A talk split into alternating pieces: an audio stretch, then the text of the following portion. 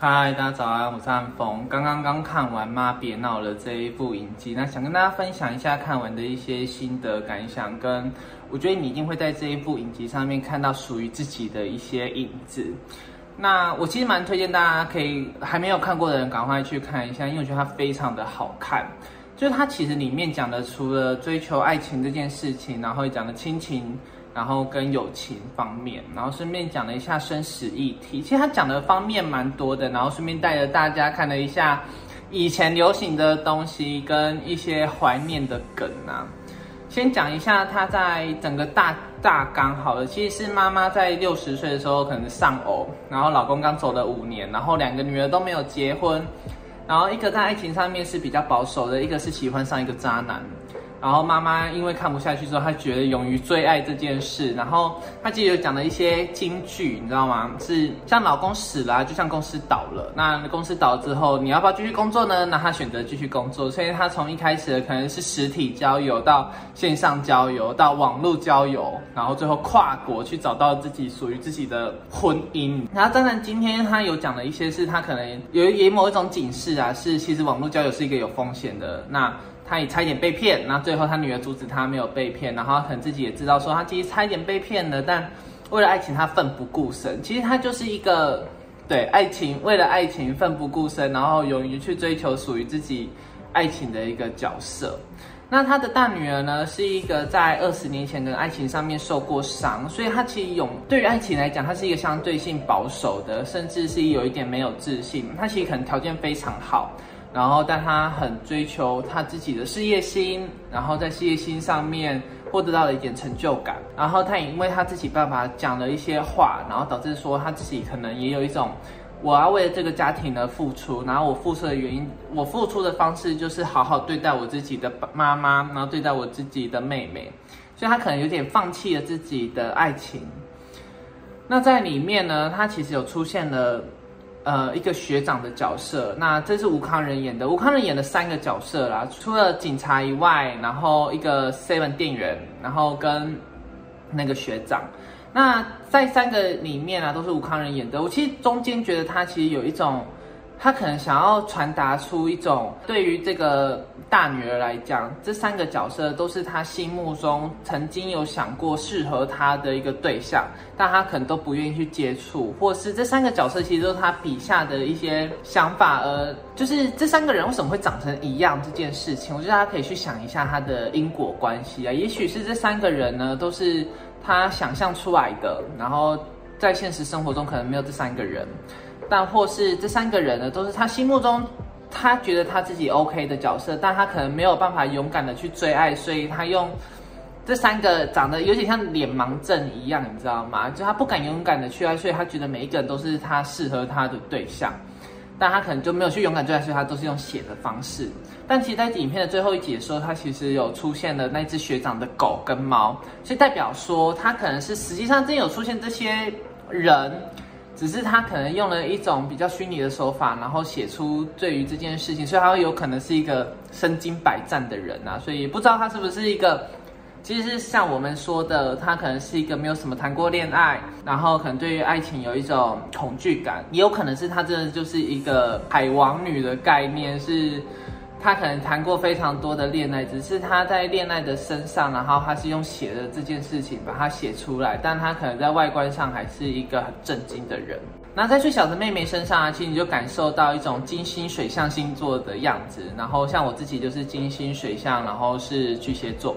我可以从他身上看到到我身上的影子，诶，是可能我们在对于处理爱情的模式，其实基本上是一模一样的。然后可能是我们相对性愿意付出，然后相对性可以接受对方的不好。那对方可能也会因为我们可以接受他的不好这件事情，然后甚更肆无忌惮的去做一些事吧。也许像那个小渣男，然后他就继续劈腿啊，因为他知道对方一定会原谅他，甚至他可能对方如果不工作，他知道说。可能我会养他，所以他就选择说我不工作，然后我只要去讨好女方家人就可以了。他其实有一种不同的一些做法啦。那我觉得当今天啊，他在最后的时候也，男生就讲说，其实在这个女生身上，他获得到了一种家的感觉，然后甚至他其实就是一种安全感。那我觉得女生到最后，可能在感情中在谈的时候，会去思考说，这个安全感啊是。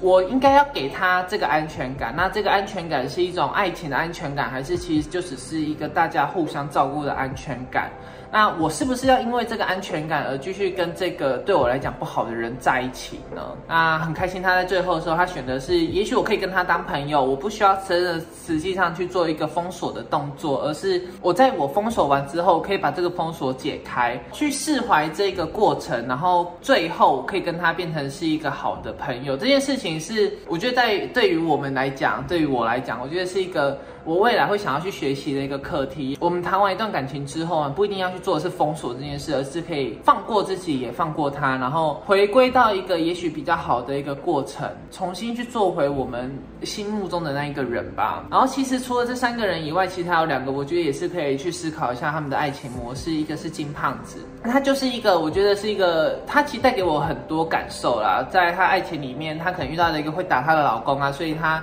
很勇敢的去离开了一段感情，然后带。带着小孩去逃跑，那最后他可能有存到了一点钱，然后最后他找了一个四十岁的小鲜肉，那他愿意用他自己的金钱去资助他，但他换得到的是什么？是他可能在一段感情中，他其实一开始是不开心的。那在新的这段感情里面，他获得到我可以请他开车带着我去我没有去过的地方，因为我可以付出嘛。那对最后他死亡的时候，他也留了一笔钱给他。其实这是一个，也许我们在感情里面都会想到对方好的地方。那有一些内容是不好的东西才会留在一个回忆嘛。那这个东西，他其实这个角色就让人家觉得说，其实有时候是我们在爱情里面，其实会想到更多的是好的地方。我们可能跟一个人分手啊，如果我们今天在谈分手的时候是一种乱分手，然后分得很糟糕，那就是另外一种模式。那我今天因为我死亡，我希望留给他是一个怀念感。那我用的这样的一个模式去做一个对待，然后最后他也可以跟他的儿子变成一个好朋友。就我觉得这是一个可以，大家可以去想一下，每一种分手方式都有一种好的跟不好的样子啊。那最后一个例子呢，其实就是那个小渣男的妈妈。我相信他在一个感情中的时候，他也知道他自己找到一个不好的对象。那但他到结局的时候都没有离开他的那一任。也许在结局的时候，他有泼了那个人酒啦。他其实时间，当你时间拖得这么长，然后你在一段感情中永远都属于一个付出的角色，你要不要离开这个人呢？或是其实你也是一个愿意，这就是一个愿打一个愿挨的一个概念啊。是当你今天在一个属于对你来讲不好的人，但你也许你离不开他，或是你不愿意离开，或是他不让你离开，那你有没有想办法让自己逃离这件事情？这件事情是大家可以去想一下的。那在结论的时候，他泼了他酒，但我不确定他最后有没有离开。但是他也因为他的原因，导致他的小孩子可能有一点需要温暖吧，所以他最后变成一个小渣男，然后遇上了一个金星巨蟹的人类吧。我猜啊，金星巨蟹这个这几个人啊，他属于他基本上他大概容纳了所有人的爱情模式。那他也讲了一点点友情方面，是当我们今天呢。跟一个人，他可能有一个关系，然后我们可能在二十年前有吵过了一次架，那这件事情我们是不是最后可以去做和解？那如果因为他剧情最后是和解嘛，所以当今天他死亡的时候，想念他的人可以拿出一张旧有的照片跟一张新的照片，然后两张去做一个比对。那如果今天没有和解呢？你会不会残留一种遗憾点？是我没有，会不会到死亡的时候才后悔，说我当初应该跟这个人讲开，而不是当。事情一拖再拖，然后最后都没有一个结论。这些事情，我觉得大家可以去想一下。你人生在世就短短这几年，你要怎么去度过这一生？你可以很勇敢的去追爱，你也可以每一天都怀恨在心，甚至你也可以，嗯。劈腿，这就是一个选项啦。但我觉得他那个角色金胖子这个角色，其实让我感受他其实对于生命的一种豁达感，甚至他可以带着别人一起逃脱对他来讲不好的事情。所以他带着他们那时候团体的另外一个那个乌乌鸦嘛，我忘记他角色叫什么了。他可能是一个虽然在台面上是一个光鲜亮丽的人，但他可能是一下被她老公打，然后她不敢去反抗，然后是由金胖子去带领